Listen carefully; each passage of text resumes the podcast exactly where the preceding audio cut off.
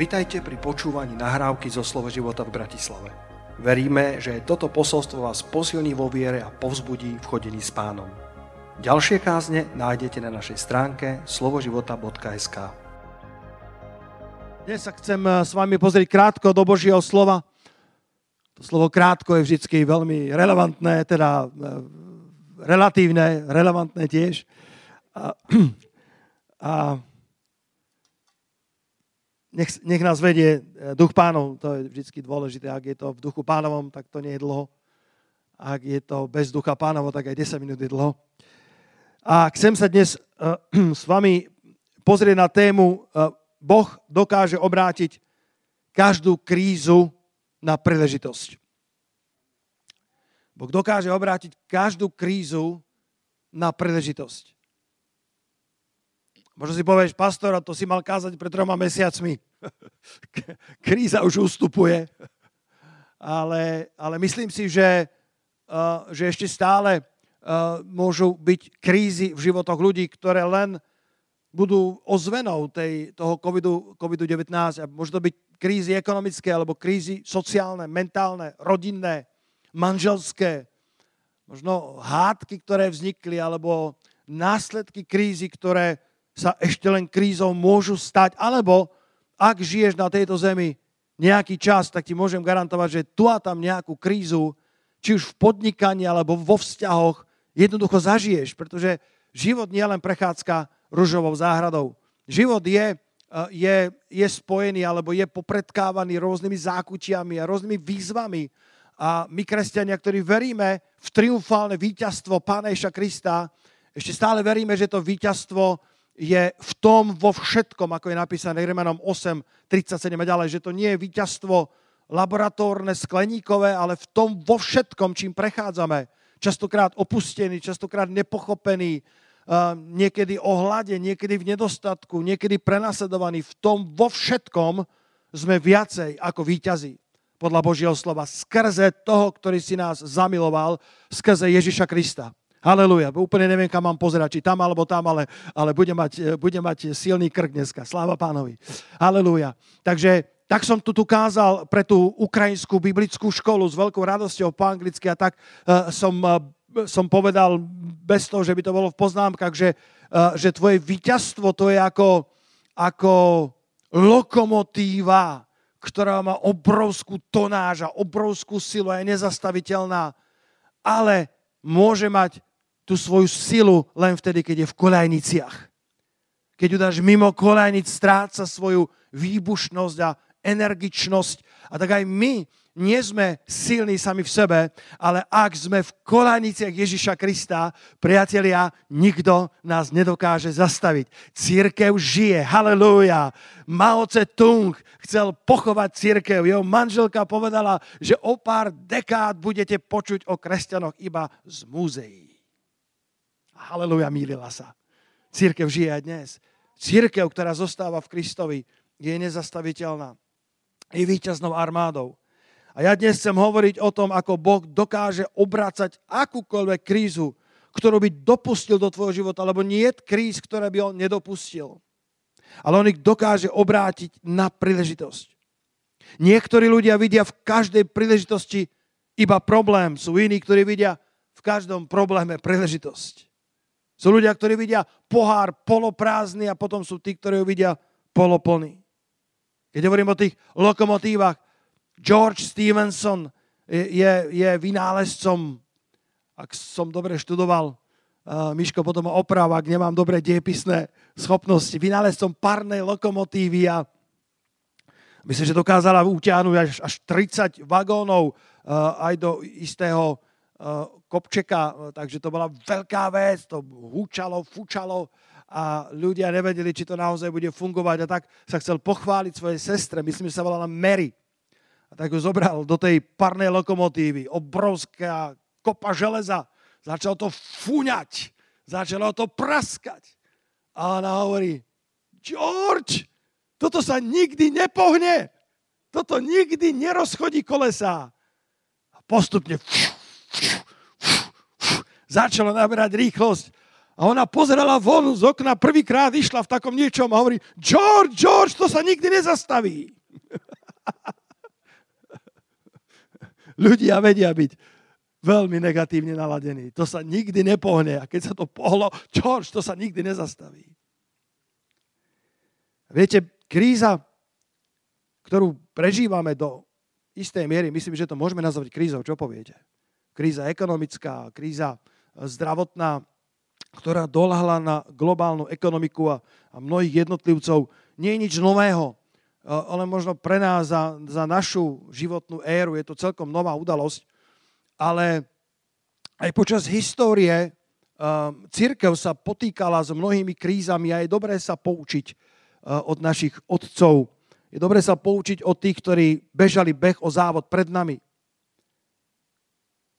V roku, roku 165 po Kristovi, keď už církev uh, mala um, istý, istú silu, istú kvalitu, tak to bolo za vlády Markusa Aurelia, tak uh, tá kríza, tá epidémia, neviem presne, čo to bolo, ani samozrejme historici nevedia, eh, či to boli mysls, čo sú mysls?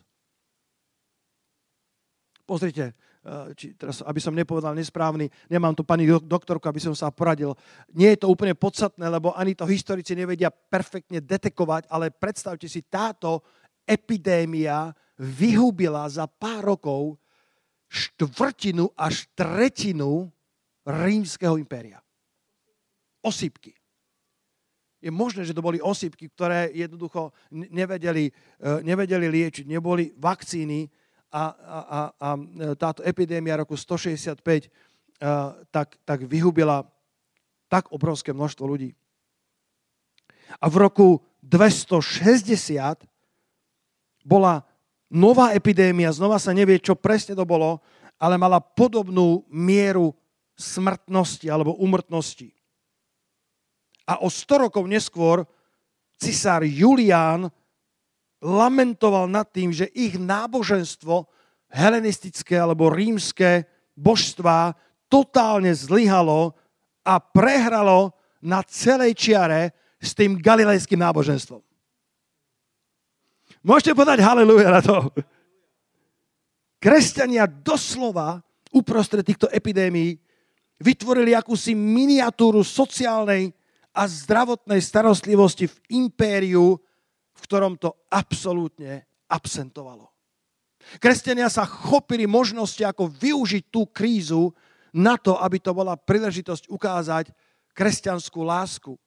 Tak, ako opúšťali húfne mestá pohania pred tou epidémiou, aby sa zachránili a zanechali uh, svoj, svoj majetok, nábytok, sluhov, postihnutých, utekali, aby sa zachránili, tak kresťania sa starali o chorých ľudí.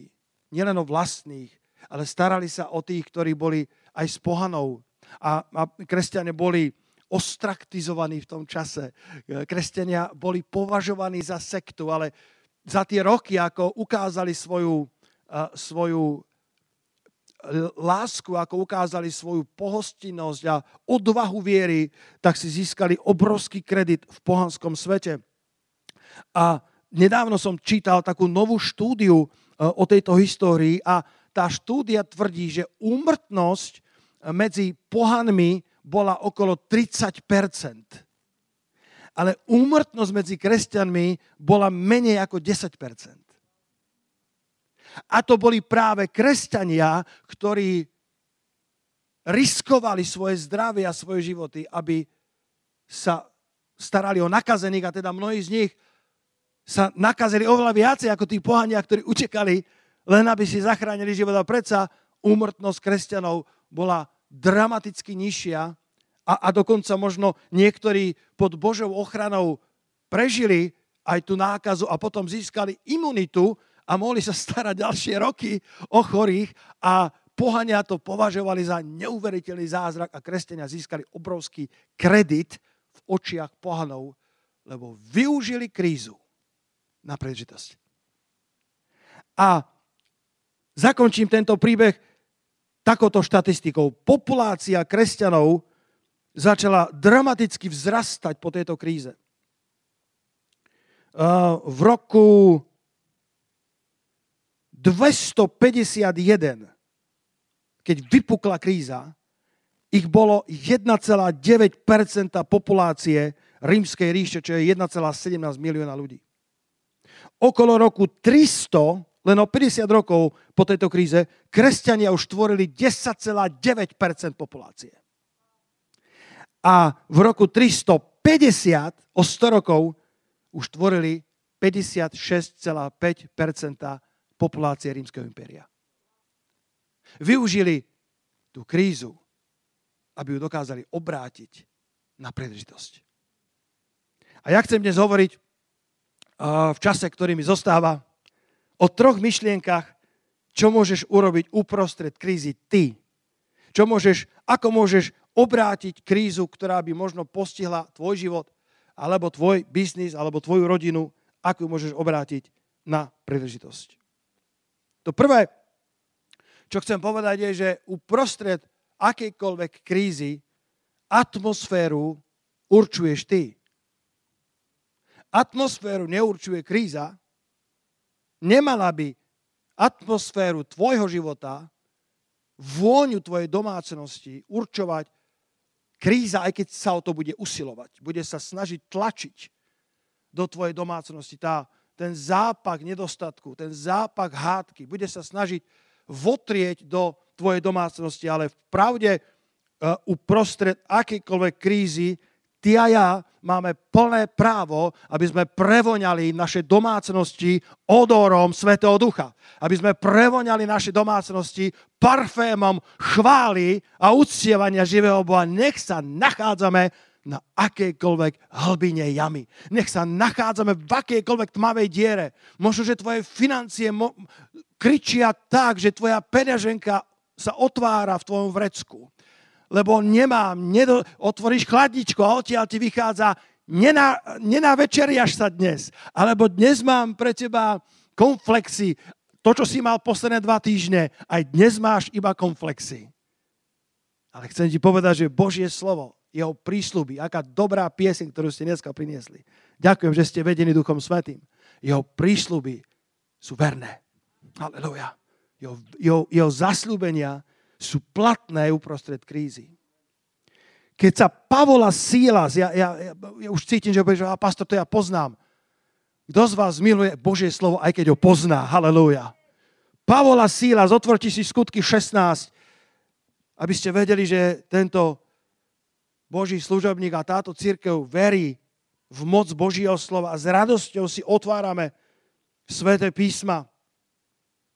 S radosťou sa vnárame do, do Božieho slova. Včera sme oddávali s Jankom Lachom a, len sme spomínali na, na všetky tie časy prebudenia. 54 rokov je v manželstve so svojou manželkou Zlatkou a hovorí, že neľutujú jeden deň svojho života. Že prežili mnoho útrap, mnoho krízových stavov, zdravotných, finančných, cez komunizmus, ale neľutujú ničoho, lebo vždy ich základom bola viera v Božie slovo. Halelúja! Poďme sa učiť o týchto patriarchov viery a poďme milovať Božie slovo, lebo to, čo uprostred krízy vytvára atmosféru našich domov našo, našho vnútra, je to, nakoľko dáme pozornosť a dôraz Božiemu slovu. Špavola Sílas sa dostali ako keby, ako keby proti svojej vôli alebo proti objednávke do, do nezávidenia hodnej situácie. Dokonca Boh ich tam poslal v skutkoch 16. To nebolo preto, lebo nemali čo na práci, eh, pretože chceli eh, napodobňovať apoštola eh, Petra, alebo chceli sa rovnať Jánovi. Jednoducho Boh ich posiela do Macedónie a vyhnali zlého ducha z jednej, z jednej dievčinky a povstalo také obrovské pnutie v celom meste, že, že keď videli tí, verš 19, keď videli páni, tí mecenáši tejto, tejto veštkine, nechodievajte k veštcom, priatelia. Oj, oj, oj, oj. Toto mi duch Boží dáva. Ne... Ah, aleluja. Mám rád Karmanovú pieseň, ktorý hovorí, prečo pozeráš ohľadne svojej budúcnosti na hviezdy, keď môžeš pozerať na toho, kto tie hviezdy stvoril. daj pozor na vešcov, daj pozor na tých, ktorí čítajú z kariet alebo horoskopy, povieš, to je neškodné. Tuto, tuto čítame, že to bol démon, duch Pitóna v originále, ktorý, ktorý cez túto dievčinu prehováral ľuďom do, do života. Keď, keď vyhnal toho ducha, tak odrazu tá žena stratila schopnosť predpovedať budúcnosť, pretože to bola nadprirodzená schopnosť démonská a nie Božia. A keď videli jej páni, že vyšla nádej k zárobku, to bolo o financiách, to bolo o tom, ako zarobiť na nešťastí druhých. Pochytili Pavla a Silasa a vliekli ich na tržište pred náčelníkov mesta. Títo služobníci Boží, ktorí tam išli na Boží pokyn a odrazu boli ponížení vliekli ich na tržište pred náčelníkom mesta. Potom, e, potom ich dovedli pred veliteľov. Povedali, títo ľudia sú Židia, búria naše mesto zvestujú obyčaje, ktoré sa nám nesluší prijať, ani podľa nich žiť, e, žiť robiť Rimanom. Potom strhali z nich rúcho a veleli ich palicovať. A keď už boli zadali mnoho rán, vsadili ich do väzenia, strážnemu väzenia prikázali, aby ich dobre strážil. A on dostal taký príkaz, tak, tak ich vsadil do vnútorného, do toho najhlbšieho väzenia a pre bezpečnosť nohy im zovrel do klady. Ale o polnoci Pavel a Sílas, vidíš, môže prísť polnoc aj na dobrých kresťanov. Môže prísť kríza aj do životov nás, vás, ktorí sa usilujete chodiť s pánom verne a možno, že tá kríza bola dopustená od Boha iba preto, aby sa v tvojom živote ešte viacej oslávil. Halleluja. For your trouble he has a double. Pre tvoje trable on má dvojnásobné požehnanie. A tak oni boli v tom vnútornom väzení a ich e, chrbát pravdepodobne krvácalo tých 39 rán, ktoré sa zvykli palicovať. Nohy boli pre bezpečnosť dané do klady, ale o polnoci Pavol a modliaca, spievali, Bohu chváli a väzni ich počúvali. Toto mám z iného prekladu. Toto sa mi strašne páčilo. Spevom oslovovali Boha, až sa to rozlíhalo po väznici. Halelúja. Ak vieš vo svojich krízach sa modliť, tak si skvelý muž alebo žena. Ale ak sa dokážeš modliť a ešte k tomu spievať Bohu chváli, tak si víťaz. Oni sa nielen modlili, ale spievali Bohu chváli. E, spevom oslavovali Boha, až sa to rozlíhalo po celej väznici. My nespievame chváli iba vtedy, keď sa na ne cítime. Aleluja. Potom povieš, pastor, ale to nie je autentické. Keď sa na to necítim, nespievam. Moja odpoveď je, spievaj, až dokiaľ sa na to nebudeš cítiť. Vyspievaj sa do radosti. Vyspievaj sa do víťazstva. Pretože to, akú vôňu máš vo svojom vnútri, nezávisí od krízy, ktorá na teba tlačí, ale od toho, čo urobíš s tou krízou. Ako navoniaš svoju domácnosť. Ak momentálne nevieš Boha chváliť za to, čo v tvojom živote robí, tak ho chvál za to, kým je.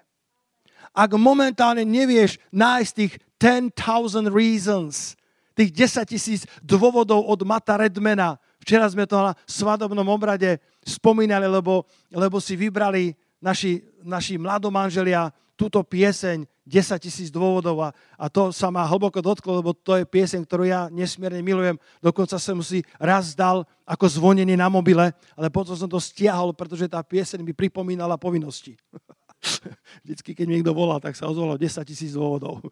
Ale bratia, sestry, my máme 10 tisíc dôvodov na to, aby sme chválili pána. My máme toľko dôvodov na to, aby sme sa radovali aj uprostred našich väzení. My môžeme navoňať svoje príbytky.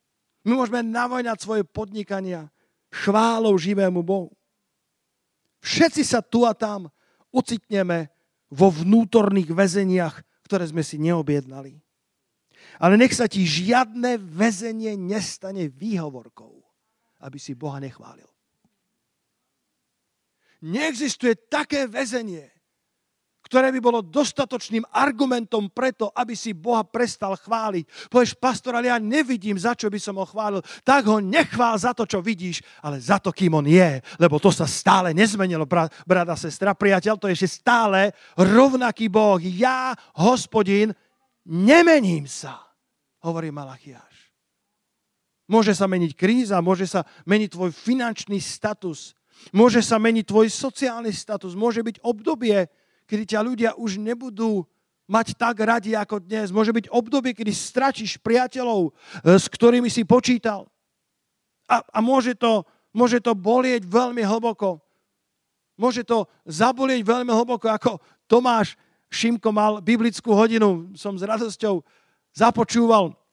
Tak hovorí, že, že v tých jeho, jeho deťurencoch uh, sú krásne, plné života a niekedy Tomáško najstarší si vystavia nejakú, nejaký krásny hrad alebo celé hodiny na niečom pracuje a potom príde malinká Linduška a s veľkou radosťou mu to zbúra.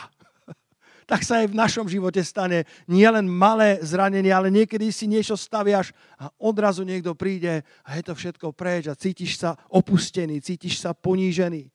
A povieš si, pastor, ale teraz ako ja mám chváliť Boha? Ty ma vedieš k tomu, aby som popieral svoje emócie. Nie. Ja ťa vediem k tomu, aby si ich správne filtroval. Aby si mohol prísť svojmu Bohu a povedať, pane, bolí ma chrbát, bolí ma zrada, bolí ma to, že nerozumiem, prečo som sa dostal do vnútorného väzenia, veď som nasledoval tvoje vedenie. A Pavla Síla sú nám príkladom. Bratia a sestry, môžete povedať haleluja na to. Pavla Síla sú nám príkladom. A a oni pozdvili svoj hlas a spevom oslavovali Boha až tak, že sa to rozliehalo v celom väzení a všetci väzník počúvali. Nech tento národ počuje, že slovo života sa nehambi chváliť Boha. Nech tento národ počuje, že živá církev sa nehambi za evanílom Kristovo.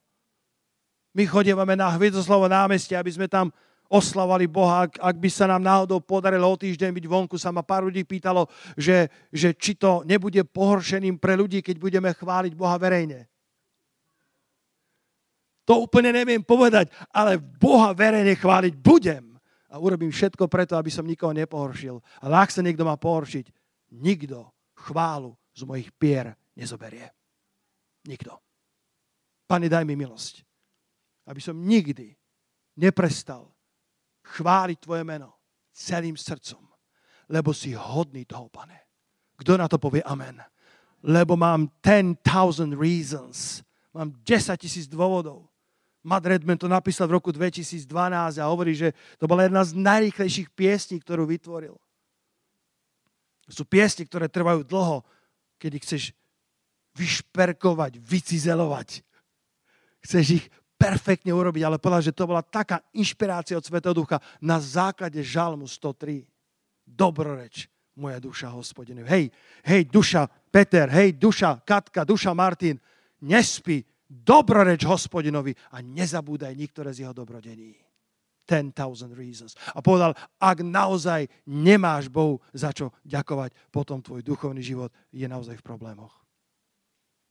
Mal by si nájsť dôvody, aspoň za to, kým Boh je, ak nie za to, čo momentálne v tvojom živote robí.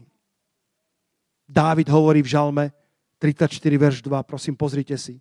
Žalm 34, verš 2, keby som mal ísť len touto témou, keby som mal ísť len cez žalmy a ukazovať vám Dávidovo srdce, eh, tak by ste uvideli to, to, to popredkávanie jeho života chválov dobrorečením. A tu hovorí, dobrorečiť budem hospodinovi každého času. Môžete povedať? Každého času. Nielen keď je dobre, nielen keď svieti slnko, ale každého času. A potom hovorí, jeho chvála bude neprestajne v mojich ústach. Povedzte neprestajne. Super, že aspoň niečo počujem aj z tejto sály, to mi už chýbalo. Aleluja. Neprestajne bude chvála živému Bohu v mojich ústach. A to samo o sebe by bolo silné, ale je to ešte silnejšie, keď vidíš kontext. Totiž, totiž ten verš 1, ja myslím, že to je verš 1, Lacko, však? Áno, prehoď, tuto je. Ten, ten, ten, ten Dávidov žalm je zasadený do reálneho životného kontextu. To nie je len nejaká náboženská knižočka, kde by uh, Dávid niečo napísal, aby pozbudil svojich následovníkov. Ale to bolo v čase, to je žalm Dávidov, keď bol na pohľad, zmenil svoj rozum pred Abimelechom, ktorý ho potom zahnal a on išiel. To je 1. Samuelova 21.14, ak ste študenti písma, kde čítame, že on predstieral pometenosť, čmáral po stenách a púšťal sliny po brade. On totiž utekal pred Saulom, kedysi Dávid ten, ktorý porazil Goliáša. Ten Dávid, ktorému ženy v kolotancoch pripočítali 10 tisíce a pritom Saulovi len tisíce. Ale odrazu Saul naháňa Dávida uh, po, po izraelskej púšti a po prasklinách, skalách, kde sa schovávala. A, a Dávid uteká pred uh, svojim mentorom, ktorý mal byť jeho, jeho, jeho poradcom, ktorý mal byť tým, ktorý mu otvorí dvere do ďalšieho Božieho povolania. A to nech Boh dá milosť každému z nás, aby sme nikdy nezatvárali dvere novým Dávidom, ktorých Boh pozdvihne, ale aby sme boli dobrými služobníkmi, ktorí vedia upriestraniť darom Svetého Ducha, ktorí vedia upriestraniť darom, ktoré Boh pozvuje v cirke, lebo Boh má ešte veľa darov, ešte veľa služobníkov, ešte veľa evangelistov, ešte veľa pastierov, ešte veľa prorockých služobníkov, ktorí musia byť vyslaní v týchto posledných časoch, aby bola zožatá žatva posledný čas. Halelúja. Saul však zatvoril svoje srdce. Saul sa cítil ohrozený novým Dávidom a tak ho prenasleduje. A, a Dávid sa tu objavil pred tým Abimelechom a, a služobníci prišli a povedali, to je Dávid, to je Dávid. To je ten, ktorý je štvancom. To je ten, ktorý je v nepriazni kráľa. Chyťme ho a dostaneme odmenu. A Dávid sa tak bál, že začal sa tváriť ako blázon, ako pometenec. Prestieral pometenosť, čmáral po stenách ako, ako človek, ktorý nemá v poriadku svoju mysel a púšťal sliny po brade, aby zachránil svoj život. Ste tu so mnou. Bol ponížený a zachránil si život. Ale v akej obrovskej poníženosti. A uprostred toho hovorí, dobrorečiť budem hospodinovi každého času. Jeho chvála bude neprestajne v mojich ústach. Ja som myslel, že poviete všetci na to hlasné halleluja. To nebolo len chválenie Boha, keď mu bolo dobre, keď mal 10,000 reasons. To bolo aj v čase, kedy bol ponížený. Zradený od toho, ktorý mal byť jeho mentorom, jeho starším bratom, jeho, jeho pastierom. A Dávid povedal, no a čo? Tak som ponížený, tak, tak som púšťal sliny po brade, tak, tak sa mi vysmiali, že to je ten, ktorý mal 10 tisíc a nemá kde by hlavu sklonil. Ale Dávid povedal, aj tak budem chváliť Boha. Aj tak ho budem dobrorečiť. Lebo Boh má plán s môjim životom. Nerozumiem tomu, prečo som vo vnútornom väzení. Nerozumiem, prečo utekám pred Saulom. Nič zlého som neurobil. Len nasledujem Boha. Pavol so Sílasom boli následovníci Božej vízie a utekali do Macedónie, lebo Boh im tak povedal. Bratia sestry, aj ľudia, ktorí nasledujú Boha, môžu zažívať otrasy vo svojom živote. A to ešte neznamená, že opustili Boha, alebo že Boh opustil ich. Boh akorát má svoj plán, ktorý je niekedy skrytý našim očiam, ale keď prechádzaš tým ponížením alebo tými otrasmi, nech nikto nevezme chválu z tvojich úst. Rozhodol sa chváliť Boha každého času, aj vo svojom ponížení. Anglické preklady hovoria taký výraz, že magnifying God, alebo magnify the Lord. Čo znamená zvelebujte pána. Vyvyšujte ho. Ale to magnify sa mi veľmi páči. To je zväčšujte Boha. Z toho máš to zväčšovacie sklo magnifying glass. Bratia a sestry, môžeme zväčšiť Boha. Boha zväčšiť nemôžeš, ale Boha určite môžeš zväčšiť vo svojom živote. Viete, Boh je tak veľký, že ho nebesia nebes neobsiahnu.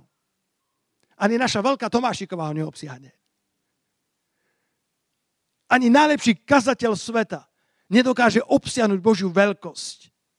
Boh sa nemôže s nikým rovnať. To ani, to ani neskúša, ako keby si chcel vyhrať nad Magnusom Carlsenom v šachu. Alebo nad nejakým Deep Blue, teraz sú iné asi počítače však. Najlepší, najlepší šachisti majú 2850 elo, ale, ale najlepšie počítače dneška majú možno 3800. Sú neporaziteľné. A tak Boha nemôžeš zväčšiť v jeho podstate, v jeho sláve, ale určite ho môžeš zväčšiť vo svojom vlastnom živote. Halelúja. Môže byť deň za dňom väčší. Magnifying God. Chvála otria sa základmi žalára. Má vplyv na ľudí okolo teba, lebo putá všetkých sa polámali. Akú obrovskú moc má chvála živému Bohu. Nikdy nepodceňujte túto zbraň. Táto církev začala v radikálnom uctievaní Boha. A ja urobím všetko preto, dokiaľ budem pastierom tohto zboru, aby nikto nezobral chválu z našich pier živému Bohu. Aby nikto nezobral zvelebovanie živého Boha z našich úst. Ľudia povedia, pastor, upokojte sa. My sme pokojní, to vám poviem. Včera, keď sme boli na tej svadbe, mnoho ľudí bolo veľmi dotknutých a, a, a rozprávali o tom, ako, ako sa ich hlboko dotklo. DJ len chodil okolo mňa a hovorí, tak toto som ešte nikdy nepočul. To, to čo ste, to bolo fantastické, čo ste vy tu urobili. A potom prišla jedna pani a hovorí, že to bolo fakt veľmi dobré, ale viete, to bolo také emocionálne. To asi, vy Slováci ste takí, lebo ona bola z Česka vy Slováci ste takí emocionálni, tak sa mi to veľmi páčilo teda, ale ja teda nie som Slovenka. A ja myslím, že my Slováci máme istú mentalitu otvorenosti a myslím, že aj bratia z Vojvodiny alebo z Dolnej zeme, my, my máme radi, že pozerajte hokejové zápasy Slovenska alebo basketbalové zápasy Srbska. To, á, tam je emócia. A potom som mal úžasný rozhovor s tou pani a hovorím, že uznávam, že asi tie emócie sú tam, ale naša zbožnosť je oveľa hlbšia, než sú emócie. Ona sa možno prejavuje. Prečo zo všetkého, alebo prečo si ľudia myslia, že vo všetkom inom sú emócie v poriadku, ale hovoria, že do náboženstva nepatria. Patria do uctievania Boha aj emócie. Ale naša viera, naše uctievanie môže vyzerať ako emocionálne, ale priatelia, nie je. Je hlboko založené na tom, čo vieme, že Kristus pre nás urobil. Máme 10,000 reasons. Máme toľko dôvodov. To by sme vám mohli rozprávať príbeh za príbehom, svedectvo za svedectvom. A netvrdíme, že všetko nám funguje dokonale. Ale tých dôvodov na chválenie Boha je toľko, že nech nikto nevezme chválu z našich úst. Uprostred najhlbšieho väzenia Boh dokáže vypočuť tvoju chválu a otriasť tvojim väzením. Dokonca Boh dokáže dať uprostred chvál, keď sa nachádzaš s dobitým chrbátom, zradený od ľudí, Boh chce chválu, kedy naplníš, navoniaš svoju domácnosť chválou živému Bohu. Boh ti dokáže dať udivujúcu priazeň u ľudí. Lebo potom čítame, že sa obrátil žalárnik. A čítame vo verši 33, potom ako sa obrátil, potom ako celý dom uveril v pána, tak čítame, že ich pojal v tú hodinu a umiel ich od rán. Umiel ich od rán. Verš 43, dobre čítam? A, a bol na skutku pokrstený on i všetci jeho domáci. Ten, ktorý pravdepodobne im tie rany spôsobil, im ich teraz umýval. Aleluja. Boh je tak dobrý Boh ktorý dokáže otočiť nemožné, ktorý dokáže použiť krízy života práve preto, aby sa na nich oslávil. A možno tvoji nepriatelia sa stanú tvojimi najlepšími priateľmi. Tí, ktorí ti rany spôsobili, keď uvidia tvoj život, keď Boh cez chválu, ktorému prinášaš vo svojich súženiach a krízach, otrasie základmi tvojich žalárov, putá, ľudí popadajú a dokonca spôsobí, že sa môže stať, že sa k tebe navrátia tí, ktorí ťa zavrhli že tí, ktorí kedysi tie rany spôsobili, tí ich budú umývať. Nik Vujčič, včera som ho spomenul eh, na svadobnom obráte, dovolte mi dneska sa k nemu vrátiť. Lacko, daj, nech vidia, ako vyzerá Nick Vujčič, lebo možno niektorí nepoznajú tohto slávneho motivačného spíkra, znovuzrodeného kresťana z Austrálie, ktorý má svoje korene z dolnej zeme. Neviem presne, či bol Chorvátom, alebo, alebo teda jeho, jeho rodina, alebo či tam boli aj bosniacké korene. Nie som si istý, ale on už je narodený v Austrálii. A pozrite sa, tento človek, ktorý je bez rúk a bez nôh, žije prešťastný život. Stoja v radách mladí ľudia, aby prijali objatie od Nika Vujčiča, ktorý nemá ruky. A plaču na jeho pleciach, lebo keď si uvedomia, keď si uvedomia, že tento človek dokáže byť šťastný, tento Nik Vujčič hovorí, že zmeň svoj, živ, zmeň svoj postoj a zmení svoj život. Už nedokáže mať ruky, už nedokáže mať nohy, ale dokážeš zmeniť svoj postoj k tomu, čo máš, alebo k tomu, čo nemáš. A včera som, som si nebol istý, koľko má detí, tak som si to našiel. Štyri deti má. Toto je staršia fotka, však jeho najstarší už je vyšší ako on. Ale chcel som vám ukázať, že možno sa nachádzaš v najlepšom väzení, ale neviem, či máš takéto postihnutie, ako má Nik Vujčič. Nie som si istý, či máš až takéto limitácie, až takéto obmedzenie, či tvoje väzenie ti prinieslo až takúto tragickú, ak by mal niekto právo zahrknúť na Boha, tak je to Nik Vujčič. Ak by mal niekto právo povedať, Bože, keď sa rozdávali ruky a nohy, kde som bol, na mňa sa zabudlo. Kde sú náhradné diely? Tento človek žije šťastný život je človekom, ktorý oslovuje 10 tisíce, milióny ľudí.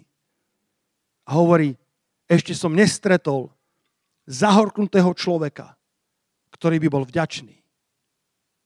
A ešte som nestretol vďačného človeka, ktorý by bol zahorknutý. Najlepší spôsob, ako bojovať s horkosťou, je vďačnosť. Ak mal niekto právo na horkosť, tak to bol práve Nik Vujčič. On sa však rozhodol svoju krízu obrátiť na príležitosť. A ešte mi dovolte pár myšlienok. Tá prvá bola zodpovednosť za atmosféru v tvojom väzení máš ty. Zodpovednosť za vôňu v tvojej domácnosti máš ty. Nie kríza, ktorá ťa postiela. A najlepší spôsob, ako prevoňať svoj život, je chvála živému Bohu. To druhé, keď si v kríze, keď ťa postretla krízová situácia, obklop sa správnymi ľuďmi uprostred krízy. Potrebuješ správnych ľudí. Jedna, jedna z chýb, ktorú spravil nepriateľ v živote Pavla a sa, je, že týchto dvoch božích mužov dal do jednej cely. Ja myslím, že keby tam dal niektorých slovenských sílasov, tak tí by vedeli Pavlovi poriadne ublížiť. Pavol, tie tvoje vízie, už tým prestaň. Iba nás dostávajú do problémov ale Sielas bol iného ducha. Unisono, jednomyselne pozdvili svoj hlas z Bohu a spevom ho chválili tak, že sa to rozoznievalo v celom väzení a väz nich počúvali. Pavol a Sílas boli ľudia, ktorí boli jednakého ducha. Čítame v skutko 4. kapitole od verša 23 do verša 24.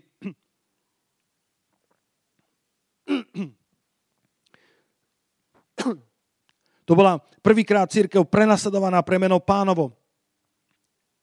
Bolo im zakázané kázať v mene Krista. Ale keď ich prepustili, prišli k svojim a porozprávali im, čo im bolo povedané od tých veľkých nazva starších. Ďaká pánovi, že môžeme prísť k svojim. Akí sú to svoji? To sú tí, ktorí môžeš porozprávať všetko. Keď ich počuli, jednomyselne pozdvili svoj hlas k Bohu a povedali, Pane, Ty si stvoril nebo a zem, more a všetko, čo je v nich.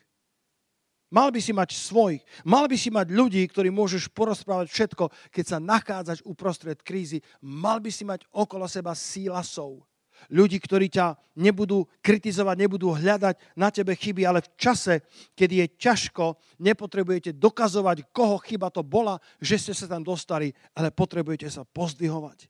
A potrebujete jednomyselne pozdvinúť svoj hlas k Bohu v modlitbe.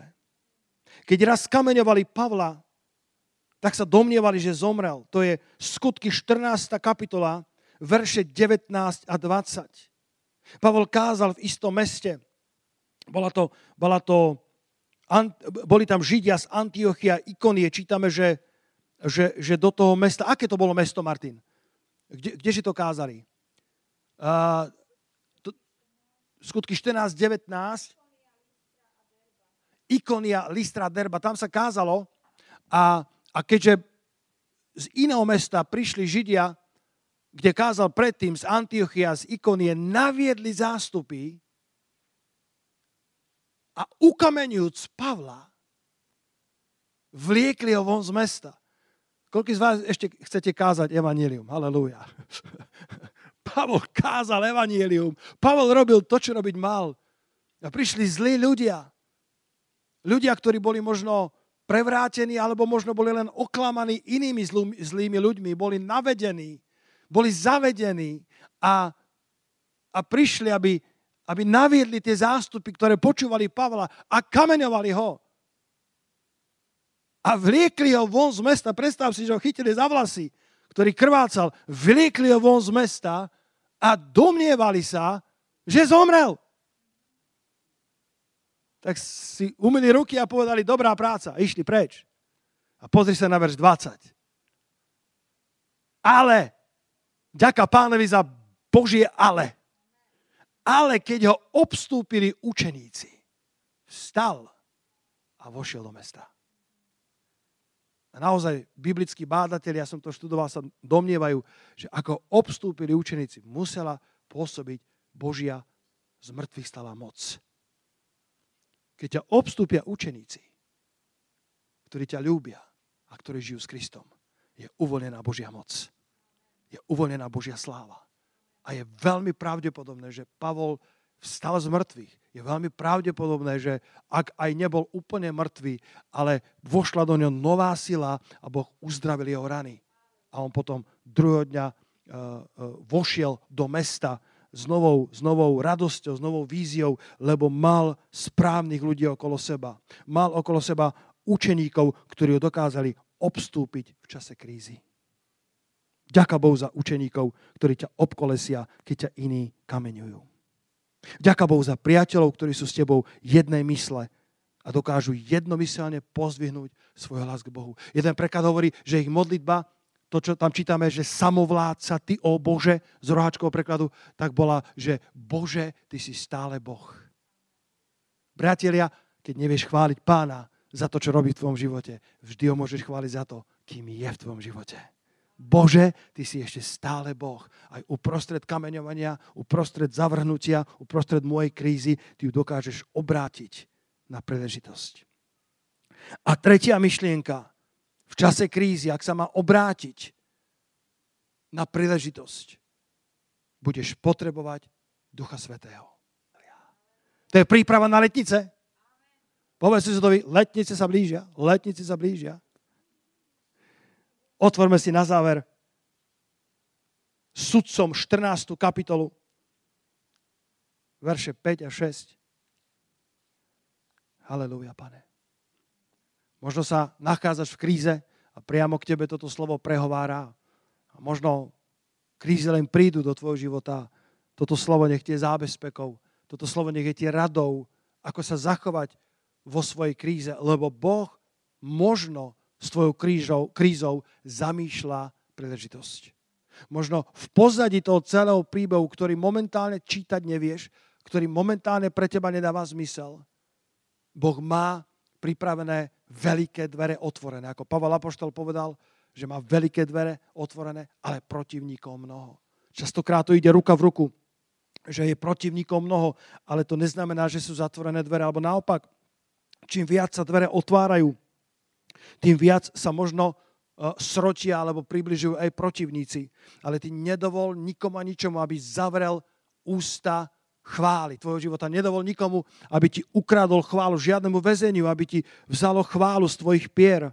A potom vezmi správnych sílasov so sebou do svojich väzení. A nie je nič horšie, ako nájsť človeka v čase krízy, ktorý ti len ukazuje na tvoje nedostatky, ale nájsť človeka, ktorý bude pre teba povzbudeným a potešeným a dokáže ťa vypočuť a spoločne pozdvinúť svoj hlas spolu s tebou k živému Bohu. Lebo priatelia, Boh je stále Boh. Boh je stále na tróne. Boh je stále král. Boh je stále panovník. Boh je stále Boh, ktorý prebýva v neprístupnom svetle a nebesia nebies ho neobsiahnu. Boh je stále dosť veľký na to, aby uzdravil tvoju chorobu. Boh je stále dosť veľký na to, aby dal plodnosť tým párom, ktoré plodnosť nemajú. Dnes ráno som to čítal. Jedna jedna, jedna sestra vydávala to svedectvo, to je, myslím, manželka Richa Wilkersona, ktorá, ktorá, ktorá vydávala svedectvo, teraz neviem, či majú už dve deti, Prvé sa im narodilo pre, pred troma rokmi a ja som to nevedel. A ona dnes vydávala svedectvo a povedala, po 8 rokoch márneho čakania, ale zároveň očakávania na Boha. Pred tromi rokmi nás Boh prekvapil a my sme otehotneli. Boh je verný Boh, halleluja. Boh je stále Boh. Aj uprostred tvojej krízy, aj keď si nabitý, aj keď si pohanený, aj keď si ponížený, ako bol kedysi Dávid ten, ktorý porazil 10 tisíce, ten, ktorý mal olej pomazanie na sebe a Boh povedal, toto je môj budúci král. A všetko nasvedčovalo presnému opaku. Čím sa mu väčšie dvere otvorili, tým viac protivníkov bolo. A zdalo sa, že Boh sa mýlil. Zdalo sa, že to proroctvo sa netrafilo. Ale my dnes vieme, že to proroctvo bolo pravdivé a Boh už pripravoval v Hebrone trón, Boh už pripravoval Amalechitov, Boh pripravoval Filištíncov, Boh pripravoval všetky detaily príbehu na to, aby jedného dňa, keď sa opýtajú Izraela, či môžeme Dávida korunovať za kráľa a Izrael povedal, jasne, my vidíme jeho vstávanie, jeho sadanie, nie lepšieho ako je Dávid. A posadil sa na trón v Božom čase. Aleluja. Boh má pre každého z nás kairos, Boží čas. A len Boh vie. Preto je napísané, pokorte sa pod mocnú ruku Božiu, aby vás povýšil svojim časom. Niekedy Boh dopúšťa krízy, a pozera, ako sa zachováme. Lebo má povýšenie pre nás. Jeho povýšenie, nie naše, jeho povýšenie a nie v našom čase, ale v jeho čase. Kedy on vie, že veci boli urobené dobre, že sme prešli testami a skúškami a že keď raz sa posadíme na trón zodpovednosti a vplyvu, ktorý pre nás pripravil, tak nepohaníme meno pánovo a budeme verní až do konca. Poďme dať potles pánovi Ježišovi. Tam, kde ste doma, Halelúja. Len mu zatlieskajte. Uprostred svojej krízy potrebuješ chváliť pána, obklopiť sa správnymi ľuďmi. A priatelia, uprostred krízy je jeden priateľ, ktorý ťa nikdy neopustí. A to je Duch Svetý. Niekedy sa stane, že sa ocitneš osamotený. Aj tvoji najlepší priatelia sú príliš ďaleko od teba. Ťažko by si im vysvetlil, čím prechádzaš. A v sudcoch 14, 5, 6 čítame o príbehu Samsona, to je na, na samostatnú kázeň, ale dovolte mi len tieto dva verše prečítať. Vtedy zišiel Samson jeho otec, jeho matka dole do Timnaty. A keď prišli až k Viniciam Timnaty, túhľa mladý lev reval oproti nemu. Samson sa postupne dostáva na cestu Božieho povolania. Postupne ho ruka pánova vedie, aby začal porážať filištíncov. Postupne sa oddeluje od otca i matky. Postupne sa stáva zrelým mužom. A ako ide na, tú, na to Božie povolanie, tak tu hľa mladý lev revalo proti nemu. Častokrát, keď takto kážem posledné týždne, tak mám obrovský súcit s mladými ľuďmi a hovorím mnohokrát, cítim prorocky k vám, dajte pozor, keď ako Samson sa začnete oddelovať od svojich rodičov v tom správnom čase, lúbiť ich, ctiť ich, ale začnete ísť do dospelosti a zrelosti života, príde veľa mladých levov, ktorí budú revať oproti vám. Príde mnoho skúšok. Príde mnoho nepriateľov, ktorí sa vám budú usilovať ukradnúť svetosť, ukradnúť čistotu srdca, pretože, pretože vám ukáže, že, že čo všetko svet robí a či aj vy nemôžete. Ale ja ti chcem Ja ti chcem povedať slovom pánovým, aby si si zachoval čisté srdce, aby si, aby si len tak ľahko nevyhodil hodnoty, ktoré do teba otec s matkou vkladali.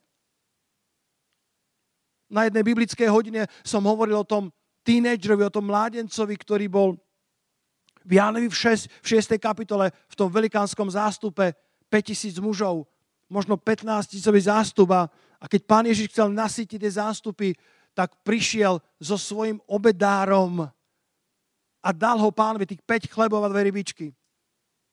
A otázka znela, že, že či nemali ďalší, ďalšie tisíce mladých ľudí na tom mieste svoje obedy, či nemali svoje olovranty so sebou, išli na dlhú konferenciu s pánom Ježišom. Pán Ježiš má dlhé kázania, ja som veľmi podobný Ježišovi, halleluja. A maminky dobre vedeli, že treba nabaliť svojich tínedžerov, lebo to budú hodiny a hodiny. A tá myšlienka toho posolstva bola, že určite áno, ale na tej páľave slnka toho stredovýchodného podnebia mnohí svoje obedáre povyhadzovali. Mnohí svoje rybičky a, a svoje chlebíky povyhadzovali, ale tento mladý muž si zachoval svoj obedár plný toho, čo mu matka do ňoho vložila keď ostatní vyhadzujú svoje hodnoty zo svojich obedárov. Mladí ľudia, počúvajte ma, vy si zachovajte svoje hodnoty. Vy si zachovajte to, čo sme do vás nakladali. A garantujem vám, že, že tí, ktorí do vás nakladáme, my nie sme žiadni kazatelia z kancla, iba z nejakej teologickej fakulty. Nerobíme to pre peniaze, nerobíme to pre slávu, nerobíme to preto, lebo iné nevieme, ale my sme niečo s Bohom zažili a to, čo kladieme do vašich obedárov, to je naozaj pravda. To sú hodnoty, na ktorých sa dá stavať a budovať nádherný život keď ostatní vyhadzujú svoje hodnoty, keď sa dostaneš do veľkých zástupov a ľudia povedia, ale toto sa už nenosí, modlitba už sa nenosí na vysokej škole, kto by sa modlil? Modli sa na vysokej škole, halleluja. Modli sa, možno ťa Boh povýšil na, na, na vysoké miesta, možno ťa Boh povýši do, do krajských štruktúr, do národných štruktúr, možno, sa, možno ťa Boh povýši do veľkých podnikateľských kruhov. A ľudia povedia, tu sa modlitba nehodí. A ja ti chcem povedať, že práve tam modlitba funguje najlepšie. Zachovaj si vo svojom obedári to, čo ti naložili. Tvoji lídry, tvoji lektori, pastori, učitelia, tvoji rodičia. Mladý Lev sa vyrúčil proti Samsonovi, keď bol sám. Revalo proti nemu. Vieme, že bol sám, pretože potom čítame, keď ho porazil, tak to nepovedal svojmu otcovi ani svojej matke, čo urobil. Ak by tam boli, tak, tak by to boli bývali, videli, ale bol na opustenej ceste úplne sám.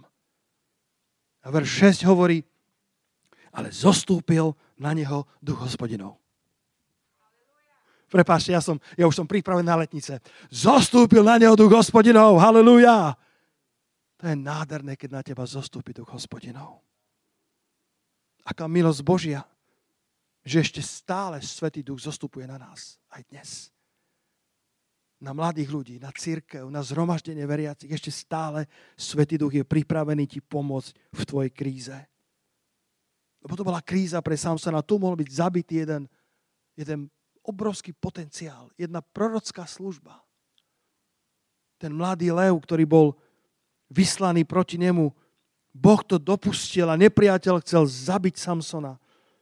Ale Svetý duch na ňo zostúpil a Samson sa, sa vyskúšal. Samson si, Samson si vyskúšal ten plášť pomazania. O, brajti, priatelia, keď Svetý duch na teba zostúpi, všetko inak. Aké je to úžasné zažívať prítomnosť Ducha Svetého. Aké je to úžasné zažívať pomazanie Ducha Svetého. Samson to pocítil ako taký plášť, ako také, ako také sako, ktoré prišlo na ňo v pomazaní Ducha Svetého a tak roztrhol to leva, ako keby niekto roztrhol kozľa. Ja sa vždy na tom smiem, ako keby kozla roztrhnúť bolo ľahké. Ale Samson mal iné kritéria ako my bežní ľudia. A nemal ničoho vo svojej ruke. Samson ho porazil holými rukami s pomazaním Ducha Svetého. Postretávate veľa revúcich levov na ceste za Božím povolaním, nebude úniku, nebude sa môcť nikto z vás skryť. Bude najvyšší čas, aby ste siahli po výzbroji, ktorou sme vás vybavili. Zostúpil na ňo Svetý duch a on porazil toho leva. Aké je to úžasné, keď na teba zostúpi Svetý duch. Aké je to úžasné, keď si sám. Momentálne nemáš síla som okolo seba, lebo aj tak sa môže stať. Si plný uctievania kráľa a túžiš byť so správnymi ľuďmi, ale môže prísť chvíľa ako Samson, keď bol sám. Ale Svetý duch bol s ním. A Svetý duch je s tebou v každej kríze tvojho života a dokáže ju obrátiť na príležitosť, lebo potom neskôr čítame vo veršoch 8 a 9, že keď sa po pár dňoch Samson vracal, tak videl, ako vo vnútri toho leva si včeli urobili, ako sa to povie, hniezdo, úľ a našiel tam med. V každom revúcom levovi tvojho života Boh už dopredu pripravil med víťazstva. A Boh dokáže obrátiť každú krízu na príležitosť. Poďme sa spolu postaviť. Vidím, že čas sa naplnil. Halelúja. Priatelia, Duch Svetý je nádherná osoba. Chcem vás pozbudiť aj vy, ktorí ešte možno nemáte dar Svetého Ducha.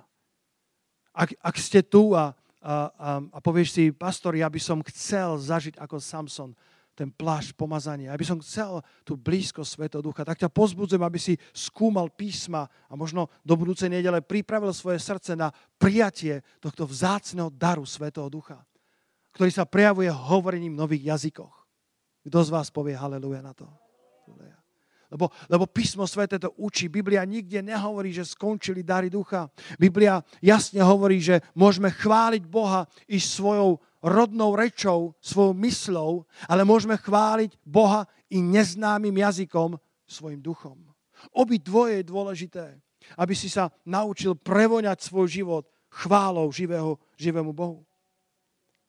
Vo vojne medzi USA a Japonskom, alebo uh, USA sa dostalo do vojny uh, druhej svetovej, pretože v decembri 1941 Japonci zbombardovali Pearl Harbor. Bola to devastujúca porážka USA. Ale množstvo japonských dôstojníkov študovalo v Amerike a tak angličtinu ovládali výborne. A dokázali prekonať kódy, zakódované informácie, ktoré posielala americká armáda. A tak vždycky vedeli nájsť slabé miesto v americkej obrane. A tak nevedeli, čo s tým Jana Enigma ešte nejak nefungovala dobre. A bol jeden veterán prvej svetovej vojny, ja som si našiel jeho meno, Philip Johnston, ktorý bol z okolností synom protestantských misionárov, ktorí slúžili celý život v rezervácii, kde boli návahovia. V rezervácii, kde boli indiáni a ich jazyk bol, bol nepísaný. Neexistovala učebnica na ich jazyk. Len sa to predávalo z generácie na generácie. Bolo to veľmi malý národ, takže nikto z bielých, nikto z bežných ľudí nepoznal navachskú reč. Okrem tohto bieleho, bývalého dôstojníka z prvej svetovej vojny, ktorý bol synom protestantských misionárov a boli jediní v celom svete, okrem indiánov, ktorí poznali jazyk. A tak ho zavolali a spolu s 30 indiánmi z kmeňa Navaho vytvorili takú kódovanú reč, ktorú Japonci nikdy nedokázali rozluštiť. A bolo to tajomstvo americkej armády až do roku 1968. A volali ich wind talkers. Tí, ktorí hovoria ako vietor. My, ktorí sme charizmatici, môžem takto k vám hovoriť, bratia a sestry, my, ktorí veríme v dary Ducha Svetov, máme obrovské privilegium hovoriť kódovanou rečou, ktorú nepriateľ nedokáže rozlúštiť. Máme privilegium, keď príde revúci lev proti nám, aby na nás zostúpil Svetý Duch, aby sme hovorili slovo pánovo a roztrhli ho ako kozľa. A našli v našich krízach, v našich skúškach med Božieho triumfu. Halelúja, modlíme sa. Modlíme sa. Pane, ďakujeme, že letnice nebola iba jednorázová skúsenosť. Aj dnes to volajú letničná skúsenosť. Pane, krízy, ktoré prešla raná církev a krízy, ktorú bude, ktoré bude prechádzať církev posledných čias, nie sú ľahké. Krízy prvých storočí vymazali tretinu rímskej populácie, rímskeho impéria. A uprostred toho církev tam bola plná lásky, plná ovocia Svetého Ducha, plná pomazania Svetého Ducha, lebo keď zomierala, keď, keď úmrtnosť bola 30%, medzi kresťanmi len 10%. A bol to div pre helenistický svet tej doby, bol to div pre pohanov, ktorí uctívali Božikov a povedali, váš Boh je skutočne živý a dobrý Boh. Tak aj dnes, pane, keď sa ocitáme uprostred kríz tohto sveta, pane, daj nech je tvoja církev ako Samson, Daj nech mladí ľudia sú plní pomazania Svetého Ducha, aby mohli vojsť do tábora filištíncov a mohli, mohli priniesť veľké víťazstvá pre Božie kráľovstvo. Modlím sa za to, pane. Modlím sa aj za tých, ktorí ešte nemajú dar Svetého Ducha, ktorí ešte nemajú dar nových jazykov. A Ty si to slúbil, pane, že veriaci budú sprevádzať tieto znamenia. Jedno z nich bolo, budú hovoriť novými cudzími jazykmi, tak ako Svetý Duch im dá vysloviť sa. Tak ako si dal, pane, tento navachský jazyk, pane, aby si, aby si mohol, mohol pomôcť vyhrať druhú svetovú vojnu. Pane, verím, že nám dávaš jazyk Svetého Ducha, ktorý sa prejavuje vo chválach živému Bohu. Takisto v prorokovaní, aby sme mohli zvíťaziť, pane, v konfrontácii so všetkými revúcimi levmi, ktorých stretávame na ceste za Božím povolaním. Pane, sú víťazstva, o ktorých nevie nikto. Sú zápasy, pane, ktoré nemáme komu povedať. Sú komplikované, sú vnútorné, sú možno bolestivé na vyrozprávanie. Tak ako Samson o tom nepovedal otcovi ani mame. Bolo to jeho osobné víťazstvo. Pane, ja žehnám tvojmu ľudu veľa, veľa, veľa osobných víťazstiev. Tam, kde tam, kde nie sú kamery, tam, kde nie je aplaus, tam, kde nie je audiencia, tam, kde nikto nezatlieska. A tie osobné víťazstva, pane, ktoré z nás robia to, čo sme, ktoré z nás robia Samsonov, ktorí z nás robia služobníkov Evanielia, ktorí, ktorí vytrvajú. Keď Samson, keď Samson prestal výťaziť v osobných víťazstvách, keď, keď Samson prestal strážiť svoje srdce, tak začal padať. Tak sa modlím, pane, za vyliatie Ducha Svetého a túto církev Modlite sa so mnou, milovaní, ešte, ešte minútočku. Ešte predtým, ako dám slovo Martinovi, prosím, modlíme sa za vyliate Svetého Ducha na mladú generáciu. Lebo Samsonovia, ktorí majú obrovský potenciál, ja, ja to tak cítim v duchu, že je toľko Samsonov s jedinečným povolaním. A tento zástup, tak ako za čias pána Ježiša, tento zástup, ktorý vyhadzuje svoje obedáre, má obrovský tlak, má obrovský vplyv na našich mladých. Ja sa, Pane, modlím za nich, aby si zachovali svoje obedáre, aby si zachovali to, čo im bolo vložené, Pane, od ich lektorov, od ich dobrých mentorov, do ich ruksakov, Pane, lebo jedného dňa, keď budeš pozerať cez tie zástupy, tak prehliadneš tisíce, len aby si našiel tých, ktorých obedáre sú plné, aby si si vyzdvihol tých, Pane, ktorí zachovali hodnoty Evanielia a nie len, že poženáš ich, ale cez ich vernosť nasítiš zástupy. Cez ich hodnoty, pane, ktoré si zachovali cez púštne skúsenosti, krízy, tlaku rovesníkov, cez páľavu, slnka, pokušení, ale zachovali svoje obedáre, tak cez nich, pane, rozmnožíš tie hodnoty a nasítiš zástupy. Za to sa modlím mene Pána Iša Krista. Amen, pane.